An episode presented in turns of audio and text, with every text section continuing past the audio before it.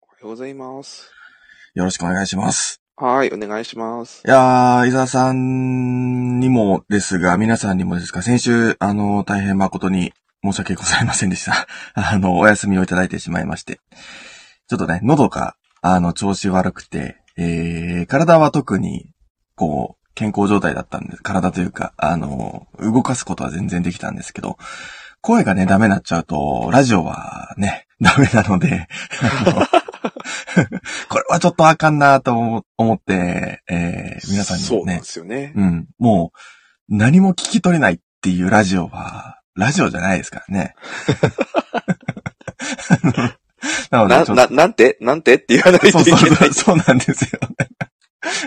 何を言ってるかわかんないし、伊沢さんも会話を続けられないっていうね、辛さが。えー何かを伝えようとしてるのはわかるんだってい。そううそうそうそう。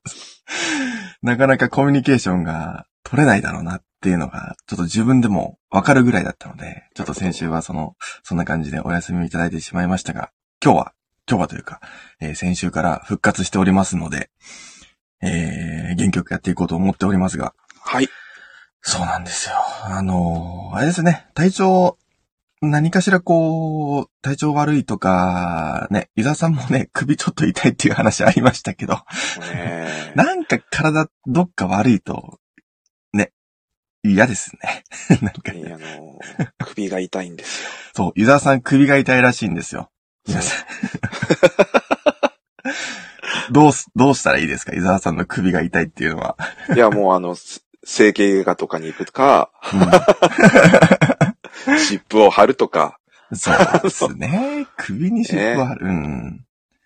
それしかないのかなと。うんは結構、今日もまだ痛いですかい。痛いです。ええそうなんです。ずまあね、少しずつ良くなっている気がするんですけどね。うん。痛いは痛いんですよねいや。そうか、首が痛いん ですよ。何の言うんやって話ですけど。うん。そうなんですよ。まあ、特にあれですよね、こう、外に、外で出歩くときとか、まあ、ちょっとまあ、もしかしたらどっかのタイミングで痛いなっていうところはあるかもしれないですけど、別にそこをね、外出れないってわけじゃないとは思うんですけど。そうそう、何かできないわけじゃなくて仕事もできるし、うんうんうん。なんですけど、たん、なんかちょっとしたとこで痛いっていう。うん、そうね。だから微妙っすよね。そうなんですよね。そうそうそうそうそうそうう。んだから全然、あの、本当にひどくなってきたから、来て、来たら言ってくださいね。あ の、あ、伊沢さんもとうとう、とうとう、年かっていう。ひでえ。ひどすぎる。ひどすぎる よ。いや、まあね。うん。い、や、もうね。いや、でもね、でもあれなんですよ。ちゃんとはねい、腕は上がるんで、うんうんうん。大丈夫です。うん。腕は上がるんですよ。いや、でも、わかりますよ。なんそうそうか、万歳はできうる。ん。やっぱりこう、10代とかの頃と比べると、こう、まあ、運動をバリバリしてたっていうのもありますけど、やっぱね、なんか体のどっかしらなんか怖い、どっか、どっかで何かが起きてるんじゃないかっていうね、 なんか不安もあるんですよね。これが数年後何かに影響してきたらとか思うと、いや、本当ですよ。いろいろ早めに病院には行っといた方がいいですね。か肩上がらなくなるとかってことか、想像もしなかったですけどね。まあいやまあそうですよね別に今でも上がりますけど。うん。はそんなんなったらだって、肩上がんなかったらコーヒー、あ、飲めるか。ギリ膝、肘が曲がればいけますね。うん。い。ま大丈夫です。はい。あ、コーヒーが飲めればいいってわけではな いですけど、ね。その通り。そそのう通いうりわでけすではない。そういうわけではないんですけど。 もちろん健康第一で。そうですねあ。の健康第一で。はい。という感じですので、皆さんも体調には気をつけてくださいね。あ、レストライスさんも、あれですかね。先々週、喉を、うん、ん喉喉をやられてしまいましたと。ガサガサのハハスキー声になりました。あら、同じタイミングですね。ねえ。はうんちょっとね、あのーコロナっていう、やっぱり怖いね、病気も、今はもうね、流行っておりますので、い。あのは あのー早めにね、病院等々行っていただいて、ちょっともう調子が悪いなって思ったらね、すぐ行ってもらった方が、まあ今、ね、なかなか行きづらいとか、皆さんいろんなご都合があると思いますが、い。は体調優先でね、え ー伊沢さんもぜひ、すぐ治してください。本当ですよ。はい。はい。笑ってられるのも今のうちかもしれないですけど。いあーなんて怖いことを言うんですか。やー、本当ですよね。はい。やめてくださ いよ。ブーメランで自分に返ってくるかもしれないですよね。 気をつけなきゃという感じですが。はい、本当にそうですね。はい。はい。という感じで。いやー、まあね、病気は、一旦忘れて元気にやっていきますか。はい。はい。えー、好評読む日曜日。今日のタイトルは、タバコ、データセンター、コーヒー。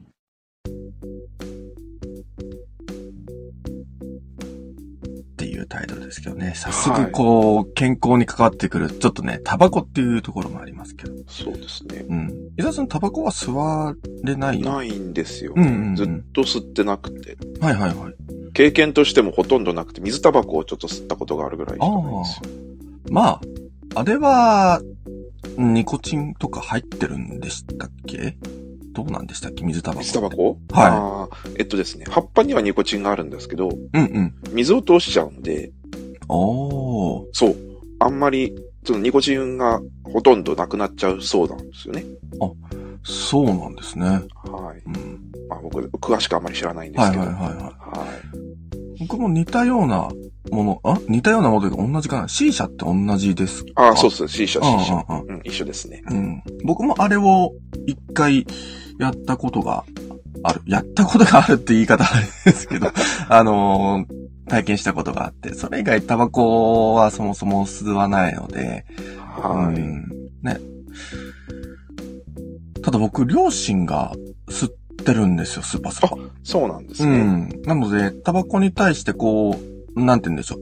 こう抵抗感があるわけではなく、すごく日常にありふれているものだからこそ、なんか吸わないっていうか、 っていう感じなんですよね。そうです。今はまあ、いろいろでコーヒー屋さんはタバコを吸わないですけど、うん。昔はなんかセットみたいな感じでしたよね。うんうんうんうんコーヒー屋さんとタバコ。うん。はい。なんかそんなイメージがありますね。こう、はい喫茶店に行くと、こう、タバコの煙とか、なんかそういう絵が思い浮かぶような気もするんですよね。そのそうで、すね。絶対うんテーブルごとに灰皿が置いてある。うんうんうん。そう。灰皿があるイメージもあるんですよ、喫茶店って。ありますよね。うん。それはもう、こう、まあ、昭和ぐらいなのかな昭和とか、もう少し前の話とかで、喫茶店とかでは、はい。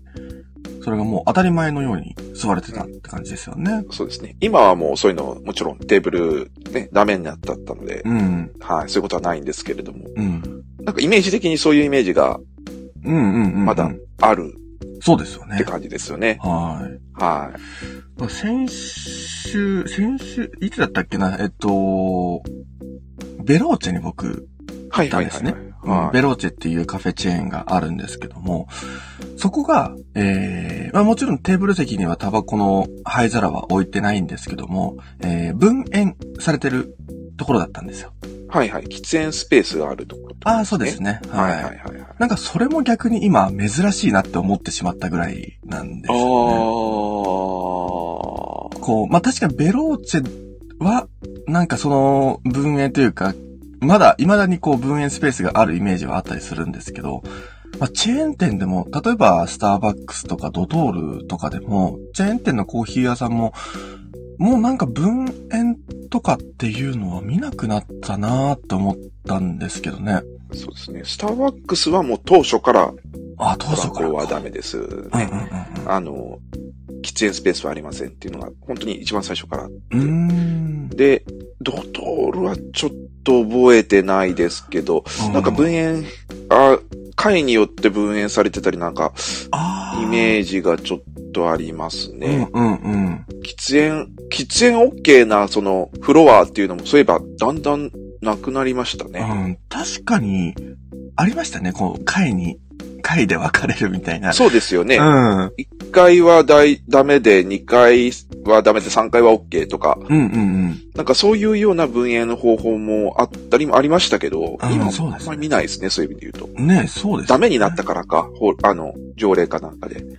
東京都だけだったかな。あ、こう東京とかだけかな、それは。うん。確かこう、もう全部、店内も、えー、喫煙禁止。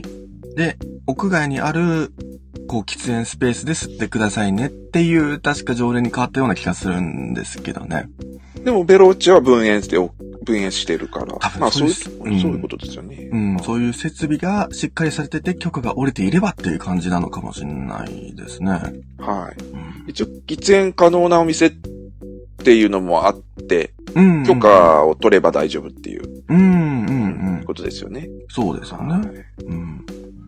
だから、あのー、それこそベローチェなんて僕、高校生ぐらいの時から、こう、勉強するために、こう、カフェに、あベローチェに行ってめっちゃ勉強してたっていうところもあったんですけど、はいはいはいはい。あのー、よく、こう、ベローチェも広いですから、あのー、いろんな人が座って、で、それこそ僕みたいに勉強するために、こう、座、長居してっていう人がいたりするんですよ。そうなってくると、はいはいはい、なかなか座れないんですよね。うんうんうん、でも、分、喫煙スペースは空いてるっていうところが結構、まあまあ、うん、結構あったんですよ。確かに。うん。うん、いや、でも、タバコの中で、こう、勉強するのもちょっと集中力切れるなとか思いながらっていう。まあ、そうでしょうね。 ね、そう匂い、匂いが気になったりすると。そうそう普段吸わない人はね。うん。抵抗感があるんじゃないですかね。うん、っていうのはなんか文献スペースでは、なんかよく思ってましたけどね。はいはいはい、はい、うん。まあ今ではね、そういうのも少なくなってきてるのかもしれないですけど。そうですね。うん、まあ確かに、今もちょっと見てみます、見てますけど、その、許可を取れば、そういう分、分煙っていう設備、うん、まあいろんな設備こう、ちゃんとした上での許可が下りるらそうなんですけど、そうすると、はいはい、そのスペースが設けられると。で、それが許可を取らないと設けられないっていう状態になってて、うん、今のベローチェなんかは多分許可を取ってやってるっていうことなんでしょうね。うんうんうん、ということなんですね。。はいうんうんうんなんか今ふと思いましたけど、キツ、喫茶店のキツと喫煙のキツはね、同じキツですよね。まあ、吸うっていう。吸うというか、うん、意味合い的にはたしなむっていう意味も入ってるのかもしれないですけどね。うん,うん,うん、うん。そうですね。うん、漢字から見ても、まあ、なんか、関連性というか、親和性があるのかもしれないですね。まあ、一応、ね、口から喉を通して腹の中に入れるっていう意味だそうです。おお、確かにそうですね。うん。はい。腹というかまあ、煙は肺ですけどね。うん。なんか、そういう、まあ、日本独特の喫茶店文化の中に、このタバコ文化もなんか入ってくるような気がしていて。そうですね。うん。同じような嗜好品。ね。ですね。うん。はい。まあ、今回はその、そういう、こう、そこまで深い、こう、タバコのとコーヒーの歴史っていうわけではないかもしれないんですけど、えー、はい、はい、どんなことが書かれているんでしょうか。えー、それとデータセンター。うん。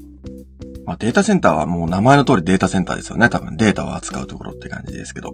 そうですね。えっと、うん、ハードウェア、まあ、一般的にはサーバーとか言ったりするんですけど。はいはいはい。なんか、その、専用の、こう、うん、まあ、パソコンのすごいやつですけど。うんうん。 パソコンのすごいや つ。 が、いっぱい置いてある施設ですね。すごい。なんか、僕でもわかる。この説明のされ方。わかりますか パソコンのすごいやつ、うん。パソコンのすごいやつが、パソコンのすごいやつ集まってるやつですよね。 そうそうそう。ああ、じゃあちょっと子供に聞かれた時そうやって答えますね。データセンターって何って言われたら、パス、すごいパソコンがすごい集まってきてるところだよって。そうですね。うん。データセンターとか入ったことありますんどこデータセンターと言われる施設に入ったことってあってしますいやー、ないですね。あ、ないですかね。あそうそう。僕だから仕事柄やっぱ入るあ、ですけど。そっか。いやー、すごいんですよ。そうなんですね。まあ、大小ありますけどね。うんうん、うん、あのーね、あの、その規模感、規模によって、ね、大小あったりしますけど、大きいところは本当にすごいですね。あの本当に絵で見るよ、絵っていうか写真とかでデータセンターで検索すると多分、この、うわーっと、こう、すごい、なんていうんですか、四角い、はい。四角い箱がドワーって並んでて、はいはい、ケーブルがドワーって出てるような写真が多分見れると思うんですけど、あまあまあ、な感じですね、本当に。すごい。僕ちょっと今検索して、ちょっと近未来感ですね、これはね。そうですね。近未来というか、今、今こんな感じです。今か。そっか。。そうそうそうそうはあ。ちょっと僕これ、怖いですね。怖いですかねこ。の、なんて言うんでしょう。思いついたのが、この、皆さん、ハリーポッター見てますかねハリーポッターのどっかのシーンで、うんこういう壁に囲まれたシーンがあっおーて、で、なんはか、いはいどんどん物が落ちてきて、それうを、んそれが迫ってくるみたいなシーンがあるんはいですはけいどはいはい。なんか、ここも、まあ、そんなことが起きたらね、大変なことです けど。なるほどですね。え、なんかこれ、スーパーコンピューターとはまた、ちょっと違う。はい。スーパーコンピューターとはまたちょっと違いますうーね。ん。はあれですね、なんか、室内、すごく暑くなりそう。だから、冷房がすごく効いてそう。いやー、すごいですよ。逆に、本当にひんやり。はないんか中にずっといたら凍えるぐらいの温度で大体やってあまあ、す。そうなんですね。はい。へーパソコン自体がすご、パソコンじゃないですけど、この、ひうんいろいろこう、いくつかのパソコン、パソコンじゃないですね。パソコンのすごいやつが刺さってるんですけど、10, 10個とか20個とかがあって刺さってるんですけど、それがすごい熱を出すんですよ。はもう1個が。あ。はい。はい。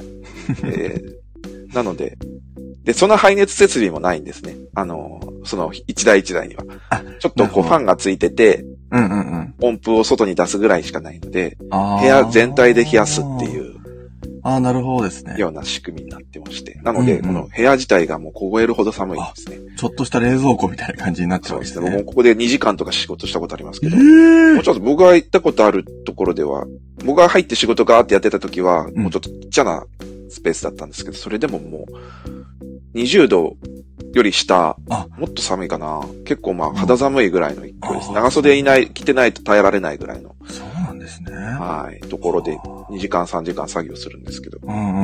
はい。大変ですね。いやー、大変ですね、それは大。変ですねう。ん。まあ、なんか、あのー食べ物とか持ち込めば腐らない、腐らなさそう で、数日間作業できそうですね、それはね。持ち込んじゃダメですね、本当に食べ物なんか。 ダ メですあかのーそうです、そうです。そんな、もう、そんなダメです。精密機器 なんで、ほんね、そんな、かけらが出るようなものはダメです ね。はーい。コーヒーなんますて持ってのほうがですよね、おそらくはいね。コンピューターが壊れてしまうので。う飲み物とかもダメですよ。ん。ですよね。はい。壊れやなてんかしまいますからね。データセンターって言われて、思いついたら、思いついたというか、はいはいはいはいこうすごく一般的な、抽象的な言葉だと思ったんですよ。はあはあなんて言うんでしょう。今、伊沢さんであれば、こう、データセンターって、こういう、なんかすごいパソコンが置いてある、パッ、イメージがパッと思い浮かんだと思うんですけど、データセンターって、な、なんて言うんでしょう。あの、いろんなこと、いろんなものに使える用語なのかなって思ってしまったんですよね。データセンターって言われた時に、うーん、なんだろう、具体的な場所ではなく、なんかデータを取り扱うところは全てデータセンターっていうのかなみたいな、 そんな、うん、あはー言葉面要するに、えっと、仮想的な意味合いでいうサービス、データを取り扱うサービスみたいなもののことを思ったって感じですかね。うーん。なんか、ぐ物理的な場所ではなくて。あーな、うん、そんな感じですね。なるほど、なるほど、うん。インターネット上のサービスみたいな。あ、そうそうそうそうそうそうあーいいですねそんな感じですね。うん、はいはいはいはい。だから、伊沢さんがこうデータセンターっていうのはこういう場所なんだよっておっしゃった時に、あ、あ、そういう、そ、そうなんだって思っちゃいましたね。あそうですね。うんはい。もうデータセンターといえば物理的な場所を指すはことが一般的かあ。なとは思います。い。はい。そうですね。そうですね。本当にこう写真とかで見るこんなような設備のある場所。ね、千葉とか、はいはい。あと、とかだと、近いとこだと千葉とかにね、あったりしますし、はい。いやー、でも、恐ろしいですよ。この、でこのタイトルにデータセンターってあるわけですから。もしかしたらデータセンター内でコーヒー飲んでる可能性もありますよ、これ。ダメですよ。 ダメです、ダメです。す。ダメです、ダメです。そうですね。専門家が言うわけですから。ダメです。皆さんダメですダメよ。ですはダメいで。すよ。万が一入れたとしてもダメですよ、皆さん。ねまあね、そんなに、まあ、塵り誇りの体制はそれなりにあるので、うんうん。あの、なんだろう、こう、なんかクリーンルームに、みたいな感じに、なんか全身防護服の、なんかエアーシャワーを浴びた後に入らないと、入れ、入らないといけないみたいな、そんなことはないんですけあど、あ、はいはい。うん、普通に、あの、普通にそのまま立ち入れるあところがほとんどですけど、うんうんはい。うん。うん。僕は多分足しんない方がいいですね。あの、興味本位でいろいろ触っちゃいそうなので。ああ、やばいですね。やばいですね。何これ何これみたいちゃんと管理されてるところだったらいいんですけど、なそうですよ結ね。構です。ね、あの、なんていうの、こう、い急いで作っ、データセンター自体をというよりかなんかサービスを急いで作ったうんようなところだと、ケーブルがすごい乱雑にこうなってたりとか、あーあ、の、なんかいろんなところにこう、なんかケーブルがフィヨーって伸びてたりするんですよね。はいはいはでサワンナとか書いてあるんですよね。 い。触んなはちょっとなんか、 触るなって書いてある。するんですよこれ触ったら大変なことになるっていうう、ん触るなだと思うんですけど、いや書いてあったりするんですよ。そうなんですね。そうそうそうそうそうそう。だからそういうのがあって、ここの垂れ下がってるこれは何だろうとかって思って、ちょっと触ったりすると大変なことになるっていうね。うん。はーい。でも、人間、人間の心理ですね。ダメって言われたものに対してはちょっとやりたくなっちゃうっていうね。 そういう人はね、入っちゃいけません。理性を働かせて。理性をね、。働か理性を働うく。ん本能に打ち勝ってください。せる。そうですね。何だろうと思っても触らないっていう。触るなって書いてある。そうですね。触るなっそうそうて、振りではないよっていう話。振りではないっつって、ね。 振りで書く意味はよくわかんないですけいど。や、本当ですよ。はい面白いですけど。はまあまあ、そんなデータセンターのい。話でですす。ね。ははい。い。レフトダイスさんがコメントいただいてますけど、大阪の番組で、喫えー純喫茶をロケする番組があるんですけど、昭和時代に開店した、あ開店のお店は、ニコチンとコーヒーの混ざった匂いですね、とありました。うん、まあね、おっしゃる通りかなと思いますよ。そうですね。あ、ニコチンの、ニコチンか。 うんまあまあ、それは表現としてね。まあまあそうですね表現としてはい。うん。確かにね、最近開店のお店はやっぱ喫煙でしたねっていうのは、まあ確かにそうですね。そうですね。うん。どんどんね、喫煙、禁煙の方に世間は向かっているような気がししますので。まあ、健康増進上の話でということですね。そうですね。はいうん。はい、そんなタイトルですが、どんな内容になっているんでしょうか。はい。えー、冒頭では、えー、なんかあれですね、室本さんもちょっと調子悪かったみたいですね。うんね、大丈夫皆夏さん、ね風邪ね。はい。え、いろん皆さん、皆さんも気をつけてくださいね。っていう感じもあるんですけど、気になることが、えー今週初めに最新号のエディターズレターにも記載したスタンダードコミュニティをローンチしましたって書いてありますね。はい。これ、これ何なんですかこれ。えーっと、その名の通り、スタンダードコミュニティをローンチされたと。ははい。ちなみに私はいますよ。あ。あ、本当ですかいます、い ます。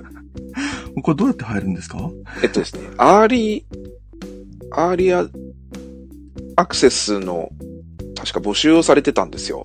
そうなんですね。はい。ちょっとどこでだか覚えてないんですけど、うんうん。あの、アーリーアクセスの募集されてたので、あ、入りたい入りたいと思って、そこで登録をしたらお誘いが来ました。ああ、そうなんですね。はい。い。へえ。どこでだかちょっと覚えてないんですよね。なんかのタイミングで見たんですよ。うんうんちょっと前の話ですけどね。うん。うん。で、忘れてたんですけど、はいはい。そしたら、あの、お誘いが来たので、お、始まるんだと思って入らせていただきまして。おー。ああ、そうなんですね。はうわあ、面白そう。ちょっと。い。ま、だこれからっていう感じですね。先週かなうんうんううん。ん、先週は、あのーえっと、スタートという感じで、えーっと、まあ、まだ書き込みこれからかなってうんいう。うんうん。ただ、まあ、いろいろともうすでに、こう、コンテンツをすでに整備してらっしゃって、はいはい。はい。あの、まあ、その、そのうち多分、あの、オープンになると思うんですけど、うんはい。うん。なるほど。今まだその、アーリーアクセス募集した人だけうんうん。かな、何人ぐらいいるんだろうまあでもね、あのー何名か、何名かというか結構いらっしゃるんじゃないでしょうか。そうですね。ちょっと、なんか私が忘れちゃうぐらいだから、んうんうんあの、ちょっと、あの、あれだったんですよ。わかりづらいところから多分スタうーんうんうん。トだったのかな。ななんはいはかいちょっと覚えてないですけど。うんうんうん。はい。だだからどれぐらいの方がいらっしゃるかわかんないですけど、うんうんうんはい。結構、んんそうですね。うんあの、まだまだそういう状態。あの、一応、おオープンする、あの、定期購読してる人たちかなうんに関してオープンしていく。まあ、ここに書いてありますけど、定期購読者の方を順番に、毎週数百人ずつコミュニティサイトに招待していくという話なので、うん。はい。あのーまあ、まあ、まあ、あの、つ、つながっていけるのかなっていう感じだと思いますね。うんうんうんはい。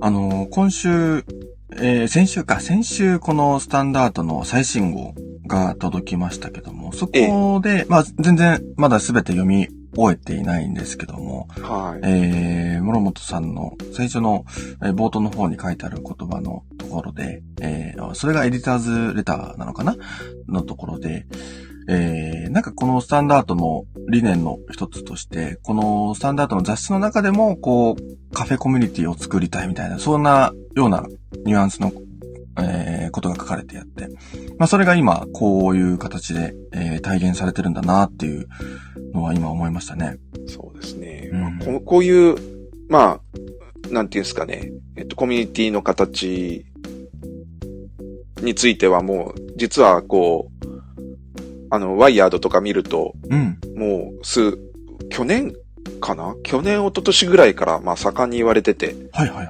えーっと、キュロ、キュレーション型のコミュニティっていうんですかね。あの、うんそういう、こう、まあ、あのーこう、内容を絞ったというか、うんうんうん。あのーコミュニティの形っていうものが、これから重要し、重要になってくるっていう、まあ、そういろんな、いろんな面でですね、その、重要になってくるよっていうような話が、まあまあ、出てきてたんですけうどんも、うんうん。あの、コーヒー業界とか、まあ、コーヒー業界もね、そういうコミュニティって結構できてきてて、うん。はい。あの、こういう流れってやっぱあるんだなっていうふうにちょっと思った感じですかね。そうですね。はうい。ん。いわゆるこのスタンダードの、えーこれからやろうとしているコミュニティっていうのは、オンラインコミュニティっていうとこそうでろすねだと思うんですよね。はい。まそれが、あの、カフェっていうところで見てみると、もう実際オフ、オフラインコミュニティみたいな感じで、地域の人たちとの関わり合いっていうのがあるわけですよね。ええなんかええそれを、スタンダードは、あの、オンラインで、まあ、なるべくこう、オフラインに近いような、もしかしたら、その、このオンラインで集めた人たちと、どこかでオフラインで会えるとか、うんそんなことも多分、あるような気がしているんですよね。そうですね。うん。なんかそうなってくると、それこそこう、まあ、キュレーションというか、こう、この一つの、えーコーヒー、まあ、よりコーヒーの中でもかなり詳しい、えー話題を取り扱っているので、かなりコアファンが多いとは思うんですけど、そういう人たちが、こう、オフラインで集まった時に何が生まれるのかっていうのも、またそう、すごく興味深いなとは僕は思いますね。はい、そうですね。うん楽しみですよね、そういうのもね。楽しみですねう。ん。どんな方がね、このコミュニティに参加しているのかっていうのは。はい。うんまあ、あのね、確かに定期購読されてる方限定のコミュニティサイトになるので、うん。はい。それなりにスタンダードにやっぱり興味があって、毎回ね、買おうって言ってる方うん。のコミュニティなので、そうですよね。はうい。ん。そうですね。えっと、す定期購読されてる方向けにメールが出てるんですね。スタンダード。ドから。うで、んそのメールの中に、えっと、こういうふうに変わ定期購読が変わりますよっていう、サブスクリプションの変更の話があるんですけど、その中にコミュニティを作りますという話題があって、そこからウェイティングリストって、まあ、要するには、えっと、参加者希望のリストです、ね、に飛べられるっていう、うんうんうん。。はいい、そういうような仕組みになってましたね。うん。なるほどですね。なので、あの、もし、ね、参加、あの、定期購読されてる方で、うんあ、あの、定期購読っていうのはあれですね、えっと、ニュースレターではなくて、うん雑誌のですね、方うんはい、雑誌の方の定期購読されている方で、コミュニティにぜひ参加したいという方は、多分メールが届いてると思いますので、うん。はい、そのメールを、の中からウェイティングリストを登録していただくといいのかなと思いうんうます。んうん。はいそうですね。はい。ね、これがどういう形になっていくのかっていうのが。はい今後もそうですねはい。すごく楽しみですね。そうそう、コミュニティっていうのはやっぱり参加者、もちろんその、えっと、主催者がいて、うん。コミュニティマネージャーがいて、まあその人たちが自分たちのこう、思いを込めてコミュニティっていうのを動かしていくんですけど、やはり参加者が重要うんうん。ですよね。あどだどどういうことをここで実現したいかとか、うん。コミュニティも一つの手段でしかないので、どんなことをやっていきたいかとかっていうのを持って、どういう発言をしていったらいいだろうとかですね。うん。まあそういうことで、まあ作っていくところがあるので、うん。ややっぱりいろんな人が集まってくると、いいコミュニティになるかなと思ってますね。うん。そうですね。はい。私もちょっと参加者としていろいろやっていきたいなと思ってます。はい。すごくはい。楽しみですね。あ、で、ちなみにそのコミュニティの中には結構この、ばあの番組聞いてくださってる方もいらっしゃって、お、本当ですか。はい。聞いてますっていうような、あの、言葉をいただいてますのありで。がとうございます。はい嬉しいです。はい。はい。あのースタンダードの内容ほどには、なかなか僕自身、あの、喋れてないなとは思いながら、 なるべくね、あの、伊沢さんの知識も借りながらやっておりますので、あのはい。皆さん優しい目でね、温かい目で見ていただければと思います。はい、そうですね。 温かい目で。温かい目 で。温かはい目い。ポでね。ポットの、あの、ちょっとぬるくなったぐらいの温かい感じで。 生ぬるいですね。生ぬるいところで。まあ、冷めても美味しいっていう 感じです。冷めても美味しいっていうところで。あ、は冷めても美味しいってい、そうそうそう。ははい。ちょっとよくわかりませんけど。はい。 い。はい。はい、という感じで、えー、世界のコーヒーニュース行こうと思います。コーヒー栽培の未来を見据えてというタイトルです。はい。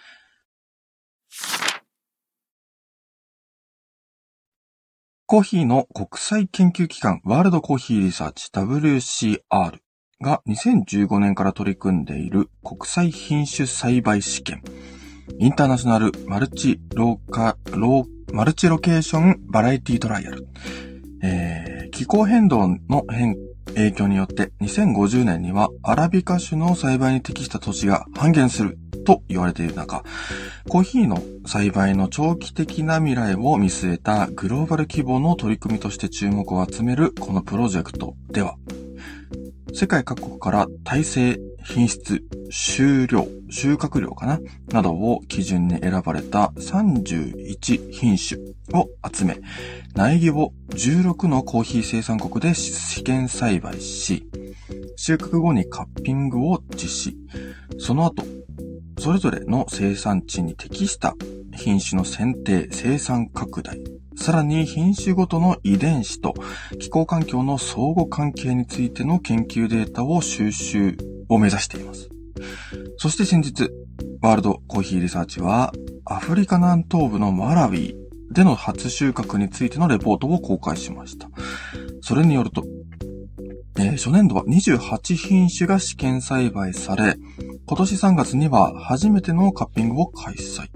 トップスコアの品種には IPR100103、パカマラ、カティモール129、えーオロアステカえー15066が並んでおり、今後数年にわたって精緻な分析をもとに適正品種を選定していくそうです。えー IMLBT、えーまインターナショナルマルチロケーションバラエティトライアルは、が始まった背景には、生産国の歴史、制度上の障害によって、新しい品種にアクセスできないという課題がありました。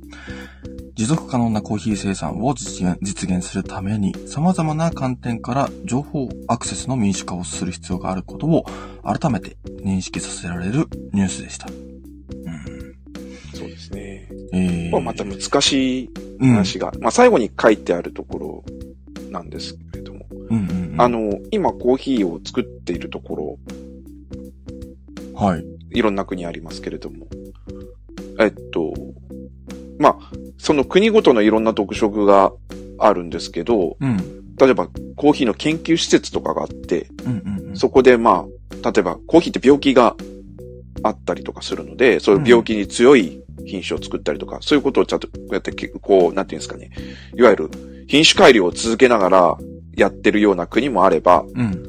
昔、昔に、こう、えっと、いわゆる列強って言われたヨーロッパの国が、あの、こう植民地に対して持ち込んだコーヒー豆を、うん。ずーっとそのまま栽伝統的に栽培してたりとか、うんうんあの、つ昔々に伝わったものをずっと栽培してて、そういう研究とかはそ特になくずっと栽培してるような途中ならもあったりすると。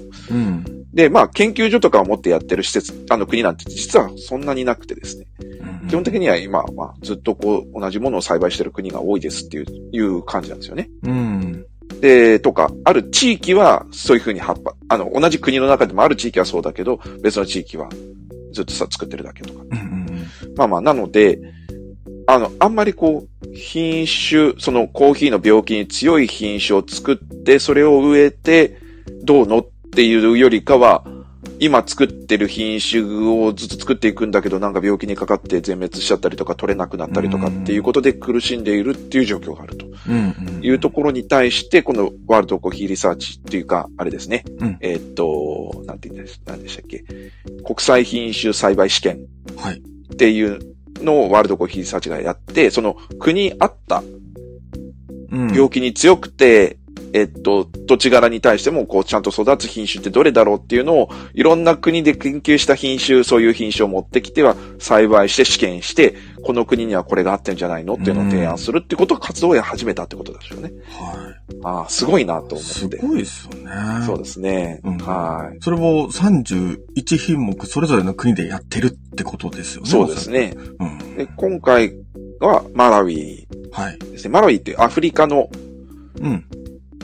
南の方かなです南東部って書いてありますけど、うん南の方でもないんですけど、うん。なんかケニアとかあっちの方ですよね。はいはいはいあっちに近い。えーっと、えーっと、ケニアザンビアと。か、ザンビア、ルワンダ。ああの辺に近い国ですよね。ちっちゃな国ですけど、その中でも。ね、そこですよね。うん。うん。で、実験した結果、まあもともとそこでは全然うま植えられてなかったような品種ですね。うんうんうんを持ってきて植えてみて、いろんな他の南米とかで研究がされたようなうん。ものを持ってきて植えてみてどうだか見てるっていう。うんうんね、聞いたことない品種もいっぱいありますよね。うん。ねそうですよね。 IPR103 とか、初めて聞きましたね。きましたよねオロオロアステクも初めて聞きオロアステカとか、うん15066に関してはもう数字の羅列ですからね。 そうですよね。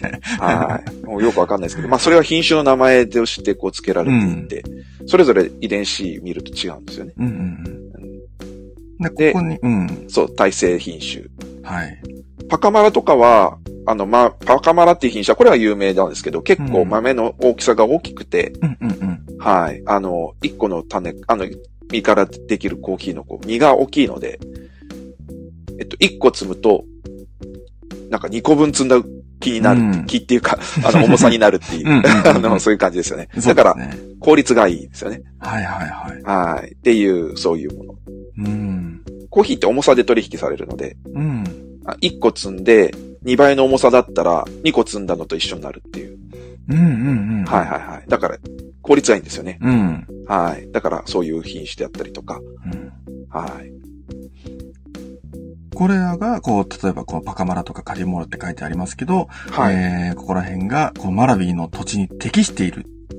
トッかプスどコうア。かってことですね。はうい。ん。あ、適しているとなったのか。なっそたうっですてねいう感じじゃないですかね。そうこトップスコアの品種にはっていう感じなんでああ、そうですね。その、うん味わい的にはですね。そうですこね。こで、あと根付いて育ってくれるかどうかっていうのはまああああ、るんですそっけか。またそれが少し先のスパンで見えてくることなのかもしれないですね。ど、そうですね。コーヒーの木って植えてから、もう 2, 2, 2年3年ってかかるので実がつくまでに。うん。なので、えっと、ちょっと長期スパンで見ないといけないですね。さらにこれをずっと代々育てていけるかどうかっていう。うんうんね、1代だけで2代目から見つけませんでしたってなったら、2代目っていうかそうですね。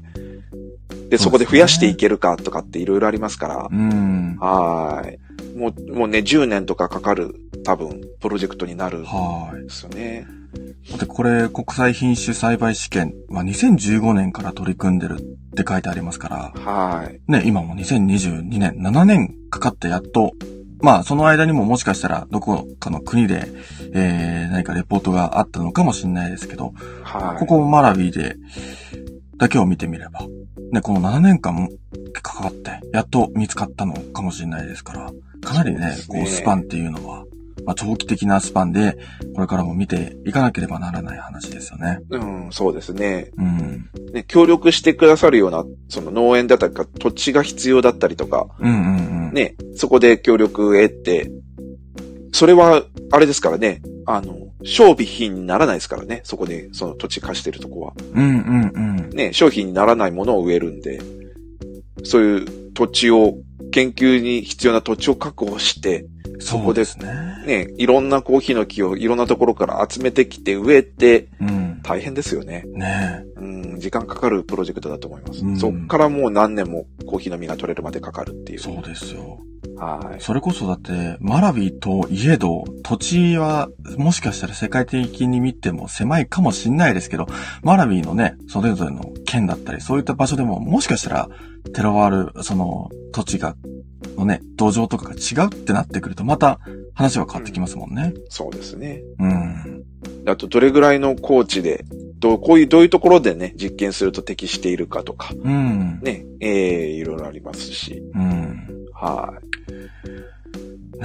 だから、こう、まあ、31品目、えー、やって、で、やっと、こうトップスコアの品種っていうのが見つかって、よし、じゃあこれを広めて、これから頑張っていきますってなって20年後、30年後どうなってるかっていうところですね。そうですね。うんこれでもあれですね、そうやってやってる間に2050年が来てしまうので、そうなんですよね。この2050年問題っていうところがね、そうですね。うんはい。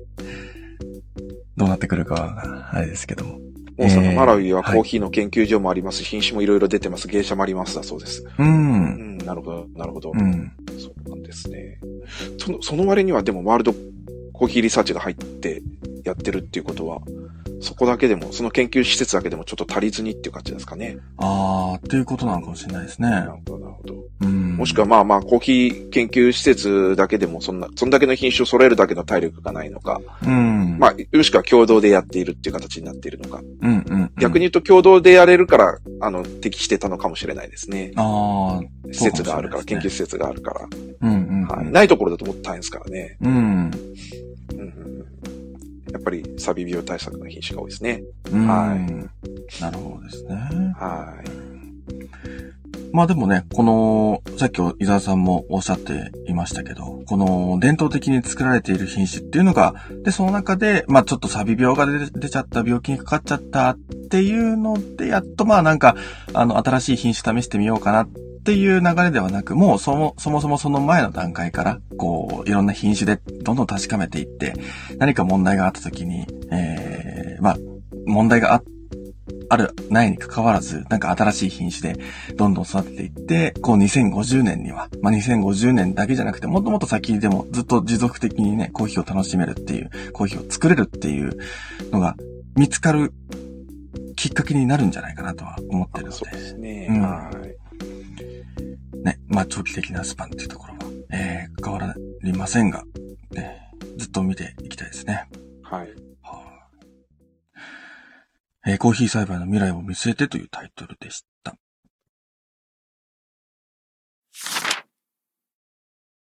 えー気になるニュースです。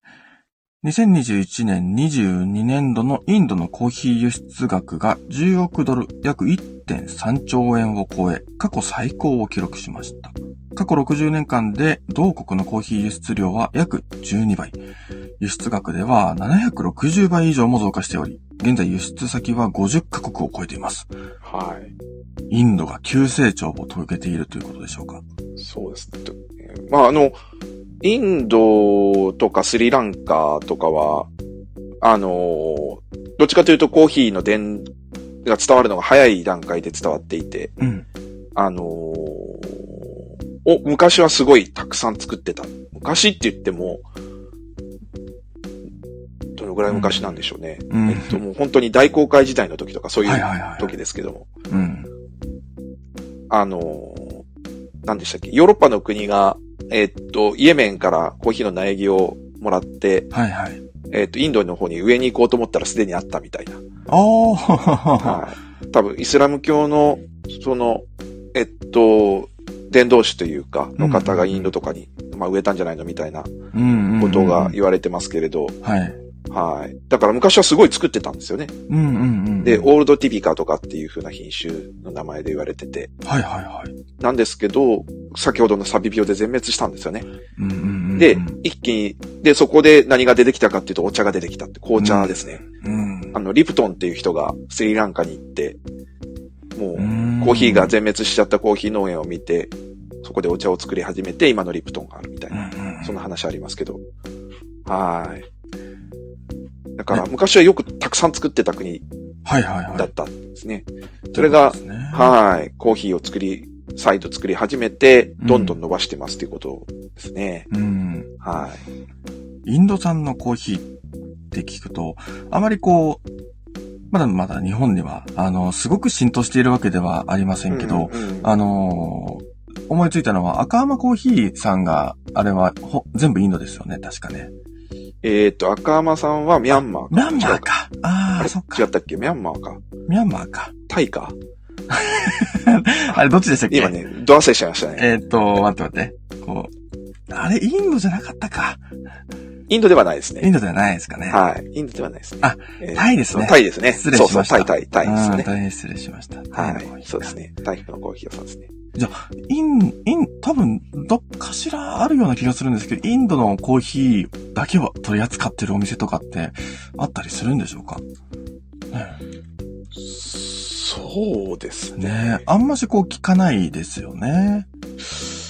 そうですね。うん聞いたことないですね。ちなみに、オーストラリアにいた時に、まあ、インドのコーヒー豆を取り扱っ、豆だけを取り扱っているってわけではないんですけど、珍しくこう、アジア、中東、あーまあ、あそこは中央アジアって言うべきなのかな。あの、アジアのコーヒー豆を取り扱っているコーヒー屋さんがあってですね、はいはいはい。そこがすごく、こう、もう本当に独特な、えー、コーヒー豆を、えー提供していて、えー、いわゆるメロブルンのシティ中心部にそれをドーンと構えているお店があったんですけど、はい。それがすごく印象的で、インドのコーヒーって、僕の中ではもう、高品質、めちゃくちゃ美味しい、かつ、うん、エキゾチックな雰囲気もあり、それでいてすごくフルーティーなところもあるっていう、すごく、あの、大好きなコーヒー豆だったりするんですよね、インドのコーヒーって。はいはいはい。うん。ので、日本ではなかなか見ないなぁとは思いながらも、このなんかこの記事読んで、あ、じゃあどんどんどんどん世界中で、まあ輸出先50カ国を超えているというぐらいですよね。おそらく日本も入ってるとは思うんですけども。そうですね。あの、うんモーさんがバッハはインドを常備してると思いますって書いてありますけど、んそういうふうにね取り扱ってる店あるのと、あと、まあ、モンスーンっていうブランドでちょっと僕も聞いたことがあるかなっていうのと、あと最近の話だとあの、ブルー東海っていうインドのコーヒー屋さんがはいはい日本に入ってきてて、うんで、そこでインド産のコーヒー扱ってるんじゃないかなっうん。ていう感じで。ですね。うんうんうん。はい。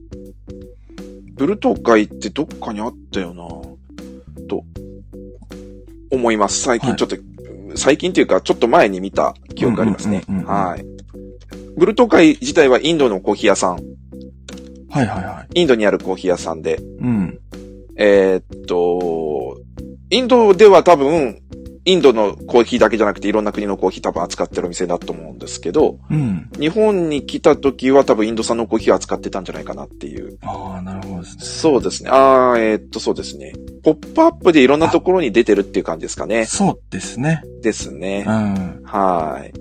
もう今年も過ぎてしまいましたけど、えー東京ミッドタウンに、えー今年はのいはいは5い月から6月でポップアップされてたみたいですね。うんうんうんうん。うんそうですね。うん。うん。という感じで、まだまだ日本では、こう、インド産のコーヒーっていうのを楽しめる場所は少ないかもしれないですけど、はい。まあ、インドのコーヒー豆の輸出額だけでも見てみると、すごく伸びているっていう感じですね。そうですね。まあ、どんどんどんどん多分、まあ、さっきも言った通り、もともとすごいコーヒー作ってた国なので、うんうんうん。はーい。なので、あれですね。あのー実際作り始めたらまた伸びてくる。うん。です。で、さっきもありましたけど、品種改良とかで今は、あの、さ病気に強いコーヒーも出てきてますので、そういうのを作って、はい。やれるのかなと思ってます。はい。もう作れる土壌、ベースはあるっていう感じですもんね。そうですね。うん。えー次の記事です。国際環境、うん国際環境 NGO グリーンピースジャパンが日本の大手カフェチェーン9社による使い捨てカップの現状をまとめた調査報告を発表。えー報告によると、2020年に排出された使い捨てカップうーは3億6950万個。えー推定で2808.8トン相当に及び、えー最も消費量の多かったカフェチェーンはスターバックス2億3170万個だそうです。うんうん、規模がでかすぎてよくわかりませんが。これはね、あれですよね。2020年でなってると、2020年か。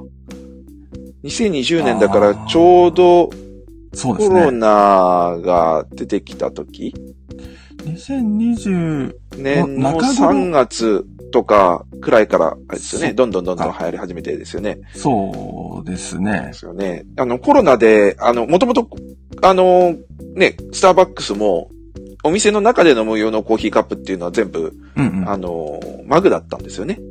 うんうんうん。で、コロナになって、マグをやめて、ああ、そっか。紙カップに変えたので、むちゃくちゃ多くなってるんですよ。確かにそうですね。そう。まあ、もともと、スターバックスはテイクアウトも多かったので、うん。まあそういう意味では、あの、使い捨てカップを使ってるっていうのもあると思うんですけど、もうさらにまあ増えてる状態に今なってるかなっていうところですよね。うん。でもすごいですね。はいこの全体のこの3、3億のうち2億がもうスターバックスっていうのも驚きですね。驚きですね。う。うんん。6、7割近く、7割、8割とかもうそのぐらいのレベルですよね。そうですね。75%ぐらい。うん。あまあ3分の2ぐらいですかね。そうですね。はい。3分の2ぐらいはスターバックスっていう。ううん。ん。これもすごいですね。ねそうなんだと思いながら。まあまあ。はい。なので、まあそういう事情もあってちょっとね、あのーうん住んでないところもあって、うん。私もちょっと経験あるんですけど、そのコロナになった後は、あの、定価、あの、ね、リユーザブルカップ持って歩いたとしても、ちょっと今できなくてっていうところが結構あったうんうん、うん。ので、まあね、いろいろ事情がやっぱりあって、そうですね。はーい。なのでなんか、今ちょっとこれに対してどうこうっていうふうには言えないですうね。ん。はい。ただまあ、その、今のこのご時世からだんだんまた元に戻ってきているので、はい。リユーザブルカップをまた使いましょうっていう形になるのかなっていう、あの、まあ、そういうのもあるかなと思ったりもしてますけれども。うん、そうですね。はい。はい、そうですね。まうあんちょっとそういう事情も2020年代はあったっていう、うん。はい、えーところもあるかなと思いますね。そうですね。はうい。ん。でもなんか、気づかぬうちに、まあ、スターバックスとか全然、まあ、い今も言ってますけど、確かにマグカップじゃないなって今、ふと思いました。なんか、あー気づかなかったですね。そうなんですよねああ、もうほ全部の店がやめたんですよね。うん。マグでの提供。そうですね。全部。はい。うん僕もいろいろコーヒー屋さん行った時にマグで出してくれてるお店が全部紙コップとかに変わったうん。ので、えーっと、コロナの後ですね。そうですね。行動制限終わった後にコーヒー屋さん行ったら全部変わったので、そうかと思いながら見てました。はい。うん。ね、あの、スターバックス、最近だとこの、えー、使い捨てカップ、プラスチックのカップの、えー、フラペチーノによくついてる上の蓋をなくすっていう、はいはいなんか宣言もありましたけど。あの、丸いあ、そうですね、そやうつでですすね。ね。はい。半球の。うんうんうん。はい。少しずつね、そう、この、まあ、今まで別に無駄というわけではなかったけど、これはどうなんだろうっていうのは見直しされてるっていうのは、なんか、あの、形としても見えてるなっていうのは、スターバックスではありますけど。うん。そうですね。やっぱりまあ、過渡期でしょうね。どこもそういうことで言うそうと。その、はい。使い捨てカップに対する、こう、是非というかう、んうんうん。はい。私的には、あの、えっと、リーザブルカップがいい、いいのがあって、これで飲みたいっていうんで、うん。あの、それ持って歩いてる感じでいいそうでですすけども。ね。はうい。ん個人的な話をすると、あの、スターバックスとか、あとは他のチェーン店でもたまにあったりするんですけど、はい。オーツミルクを頼むと、シールがもらえるんですね。ほあうのテイクアウトカップにシールが貼られてるんですよ。はいはい。で、そのシールを僕集めてるんですよ。おー、なるほど。普通多分、多分ですけど集めてるっていうか、それをわざわざ剥がす人ってあんましいないのかなとは思ったりするんですけど、うん。そのシールさえ僕もらえたらいいんだ、いいんですよ。言ってみたらいいんじゃないですか。全然大丈夫だと思いますけあど。そう、だから、例えば、あのーリユーサブルカップを自分で持ってきた時に、うんもしかしたらそのシールが貼られない、もらえない可能性があるって考えちゃうと、言言ったらいいんじゃないですそうか。なんですよ。言えばいいっていう話ですね。これに貼ってください、そのシールって言えばいいんだ。言ったらいいですよ。うん、そういうことですね。そうそうそありがとうございます。解決しました。はう。俺、スターバックスぐらいホスピタリティがあれば多分やってくれると思いまえ。はいうん。あげないなんてことは絶対ないと思いますかい。うんそうだと思います。ら。はい。そうしようと思います。はい。はありがとうございます。 えー次の記事です。コーヒーリーフの抽出液と COVID-19 の感染予防効果の関連も示唆する研究結果が発表されました。えー液内、コーヒー液内の化合物、クロロゲン酸、キナ酸などが抗ウイルス活性をもたらす可能性が指摘されており、えー実験では通常のエタノール消毒以上の予防効果が見られるそうです。うーんい。ちょっと書いてある内容がい実際ちょっと読み取りづらいですけどね。うんコーヒーリーフって書いてあるから葉っぱなんですよね。ってことですね。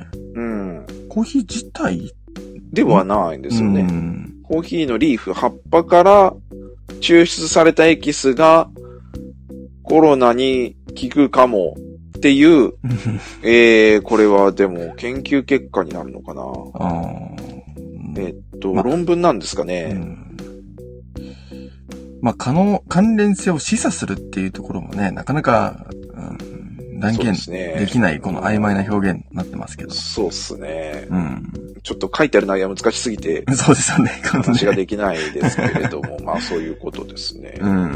まあまあいろんなね、話がありますので、そうなんですよこういう感じねはい。なんとも言えないですけど、はい。クロロゲン酸やキナ酸はコーヒーのね、あの、うん。クロロゲン酸やキナ酸、そうですね、コーヒーにも入ってます。はいはいはい、そまあ、うです、キね。ナ酸とかはもうちょっと焙煎によって多分分解されちゃうのかな。まあ、ですね。ねまあ、この、通常のエタノール消毒以上の予防効果が見られたということは、あれですね、予防効果が見られたというか、まあそうか。殺菌っていうことうん、ですね。あ要するに、まあ、あの、まあ、あれですね、あの、植物は抗体があっていろんなはい。あの、病気とか、自分と、自分を病気とかから守るような抗体があったりするまあ、そういうものが、エタノールの消毒よりも効くかもっていう。うん。うん。まあまあ、まずね、コーヒーの木のエキス自体が入手性が非常に、まあ、うん日本ではね、あうの、んうんうん育てて、ああんまり育ててないっていうところがあるので、あんまりまあ、あの、そうですね。ねあんまりこう買えないかうら、ん、馴染みまがあまあ、あんまり使ええないですけど。 はい。まあ、そういうことなんだなと。はい。だからコーヒーを飲むとコロナにかかりませんっていうのはちょっと眉唾なので、まずそこまでは言い言えない。言えないですね。 それはだから関係を示唆っていう表現が非常にうでんす。そうですね。はい。ちょっとと飛んじゃいますからね。はい。ちょちょっとあれですうね。ん。ってはい。なるほどっていう感じ感でじす。ですね。はい。まあ、この研究結果つながりでちょっと問いますけど、このフロリダ大学が行った研究によるとっていうところもありますけど、はい。コーヒー、カフェインの摂取が朝一の喫煙欲求を軽減する可能性があるそうですっていうね。ほうん。映画のタイトルにもなった名コンビの関係は思ったより複雑なのかもしれません。うん。これあれですね。あの、コーヒーシガレッツっていう映う。画あのことだと思うんですけど。あ。うん、そうでしょうね。う んうん。はい。いや、でも、さっきも言いましたけど、日本のコーヒー文化って、ね、昔は喫煙とこう一緒になっててって話も、まあ、あるのそうで、ですね。まあ、両方とも楽しめるといいなと。うん。はい。まあまあ、そういう感じなんでしょうけど、まあ、私はこう、あのね、タバコを吸わないのでよくわかりませんが。 そうですね。あーうん。ただ、あれですよね、なんか、聞いたことあるのは、タバコ吸う人って、起き抜けにタバコが吸いたくなるみたいですよね。あ朝起きた時にタバコが吸いたくなる。あー、そうなんですっか。ていう話聞いたことありますね。朝一のしょあの禁喫煙欲求っていうのはそういうことだと思うんですけど。確かに、親を思い出してみたら吸ってるかも。 朝一、起きた朝す一ぐ、うん、コーヒ朝ー一吸いたくなるっていうう。ん。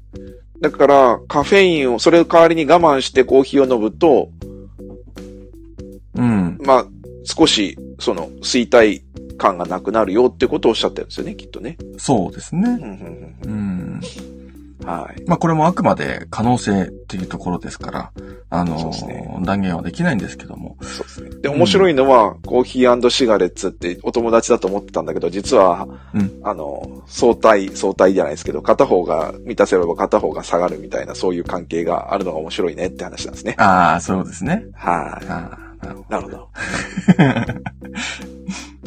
面白いですねタ。バコ吸わないからなんとも言えないですけど。 そうですね。タバコ、ね、吸ってたら、なんかちょっとわかる気持ちもあるのかもしれないですけそど。うですね。ちょっとタバコ吸う人に実験してもらって、ね。実験してもらって、そうですね。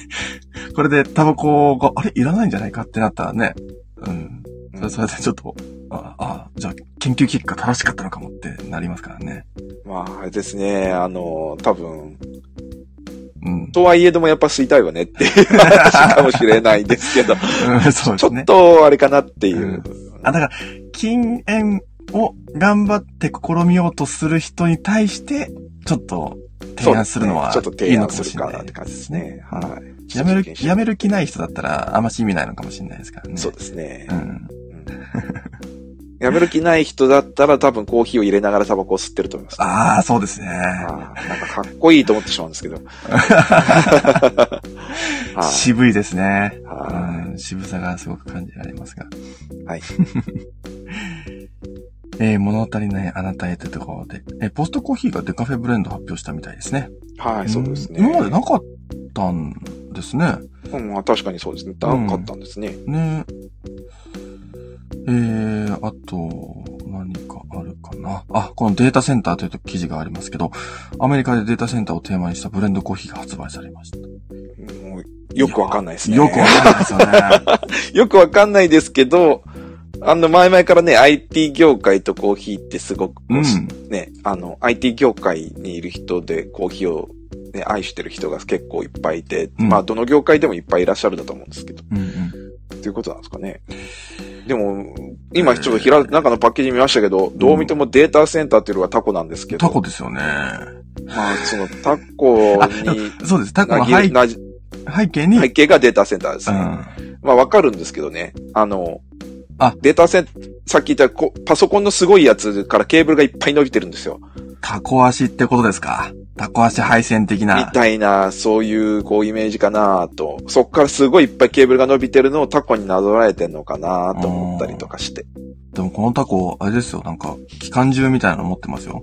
うんそれはまあ、あの デザイン。まあ、デザインですね。はい。でもなんとも言えないですけど。なんとも言えないはうんねえ、これ見て、うわ、データセンターっぽいなっていうのが伊沢さんの口から聞けたらね、あ、なんか、うんあ、そうなんだっていうのはありますけど、そうでもなさそうですね。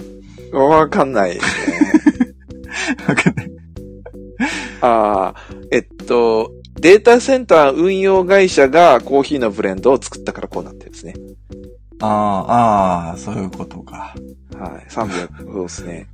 あ、なんで、ダークで大胆なテキサスロースト。テキサスロースト。ちょっと日本語訳してるんでちょっとあれなんですけどう、ん。いや、テキサスローストって、いやカオの香りが際立つー、。うん、テキサスの雰囲気って何なんでしょうね。なんか、僕はちょっと西部劇を思う。西部劇はテキサスだから、どうなんだろうな。なんかあるんじゃないですかね。あまあやっぱり、あの、んんそういうデータセンターを作ったりとか、あ、うん。運用管理を行ってる会社さんなんですけど、やっぱりデータセンターって結構シビアな環境なので、さっき言った通り。なんかちょっとね、ケーブルの板だけでぶぶっ壊れるみたいな、そういうんんうん環境だから、そういうところで頑張ってお仕事をするのにやっぱりコーヒーは欠かせないですよね、みたいな話が書いてあります。ああ、なるほどですね。はあーうん、まあ、いいですね。面白い、 面白いですね。なんかね。 あ、もうさんが、テキサスは都会では運転も荒い。カウボーイだからね、と言われました。おー そんな理由なんねえよって話ですよね。そんなカウボーイだから ねって。本当にカウボーイかって話ですよ。い。えーまあテキサスといえばですよね。あれじゃないですか、このカウボーイも、カーボーイって言ったんじゃないですか車で。えーっと、 まあ、次行きましょうか。次は、終わったらよろしいようでぐらいものう勢ちいょでっすね。と待っおて坊くだささんいよ。笑ってるけど、笑ってますね。これアメリカンジョークでいけるんじゃないですか、これ。いやいやいやいやいやいやいや、お後がよろしいようで。お後がよろしいですかちょ っちょっと自信あったんですね。抵抗するという こと。はいあーちょっとうまい、うまいなって僕自身思っちゃいましたよ。ああ、お言ったんですね。ああ、なるほど。あれですよ、別にずっと前から思ってたことじゃないですけど、今思いつきましたからね。 本当ですよ。はいえ。よく熟考した上でのそれだったら僕はちょっとし、いや、それちょっと恥ずかしいじゃないです か。ここはだい、ここ、ここでっていうポイントで言うっていそうう。ですねな。んか恥ずかしい。ちょっと恥ずかし来い。たっていうわけじゃないですね。 はい。やめてください、そんな。はい。いいはいですねはい。えー、という感じで、えー、今日、今週は、ワットビアドリンキングお休みですね。そうですね。は。はいえー、あの、あなたの街のバリスタでは、青柳さんが紹介されてる。グッドラックコーヒー。グッドラックコーヒーってなんか聞いたことあるな。えー、どこ、どっかのコーヒー屋さん。どこだろうな。えー、紹介されております。という感じで、えー、今週は、えー、すべて記事読み終わりましたが、伊沢さん何かお知らせとありますでしょうかですね今日は特にないですかね。うんはーい。そうですね。そうですね。うん。まあ、8月。そうですねあ。 T シャツ販売中、あ皆さんそうだよろしくお願いしますぐらいそうでですすかね。よ。はい。これを着ればコーヒーが美味しくなること間違いなしコーヒー T シャツですから。そうですね。あのー夏に着ると良いデザインなのところがあるんで。で、今まだちょっと本当に私の手も回ってなくて T シャツしかできてないので、ああ。。ね、同じパーカーとかはまだね、うんまあ時期的にもまだいいかなと思って作ってないんですけど、うんうんうん。あの T シャツしかできてないので、はい。ぜひ夏にですそうねで。すね。はい。夏ももうそろそろで、まあ夏というか8月がもうそろそろでおしまいに近づいて、まあ来ておりますけど。そうですね。うん。はい。ね、9月残暑厳しそうですけどね。まあそうですね。なんかでも、こう涼しくなってきたことないですそそうの、そうなんですよ。ね、ちょっと前だったら35度、6度、やばいよって言ってたのが、今もう30、昨日とか31度。うん。で夜がね、ね夕方になったらもう30度切ってきましたよね。そうなんですよね。ね、過ごしやすくなってきたかなっていう。ね、昔、一昔前だったらこれでも暑いって言ってたんですけど、 まあそうかもしれない。今となってはなんか過ごしやすくなってきたみたいな感じですよね。うん。今日も多分最高気温東京だと30度いかないかなっていう感じ。うん。ちょっと曇ってますよね、東京そはうですね。。雨も降りそうっていうとうこんうろんもありましてう。んなので、あ、そうですね。うん。だんだん涼しくはなってきて、過ごしやすくなってきたかなとうんそうですね。いう感じですね。はい。どんどんどんどん、えー、まあ夏も終わりに、えー、秋が近づいてきて、えーはいそうなってくると、わ、我々の季節ですね。えー、コーヒーの日が近づいてま、 来てますよ。 10月1日まだ長いですけど、長い。長いって言っても、あと、1ヶ月、一ヶ月ちょっとですよ。半ぐらい。は。はい1ヶ月半ぐらいですね。は。はいねとい。が、コーヒーの日が終わると SCAJ ですね。そうですね。はイベント盛りだくさんですね。い。そうですね。はい。いろんなところでコーヒーフェスティバルもちょこちょこ、えー開かれるんではないでしょうか。そうですね。秋から冬にかけて、ね。はい。そういう季節になってくると思います。うはん、えーはい非常に楽しみです。はい。はい。では、えー今日はこの辺で、えーおしまいにしようと思います。伊沢さん、い最後までありがとうございまいし。た。ありがとうございいました。皆さん。も最後までありがとうございました。それでは、良い日曜日をお過ごしください。失礼します。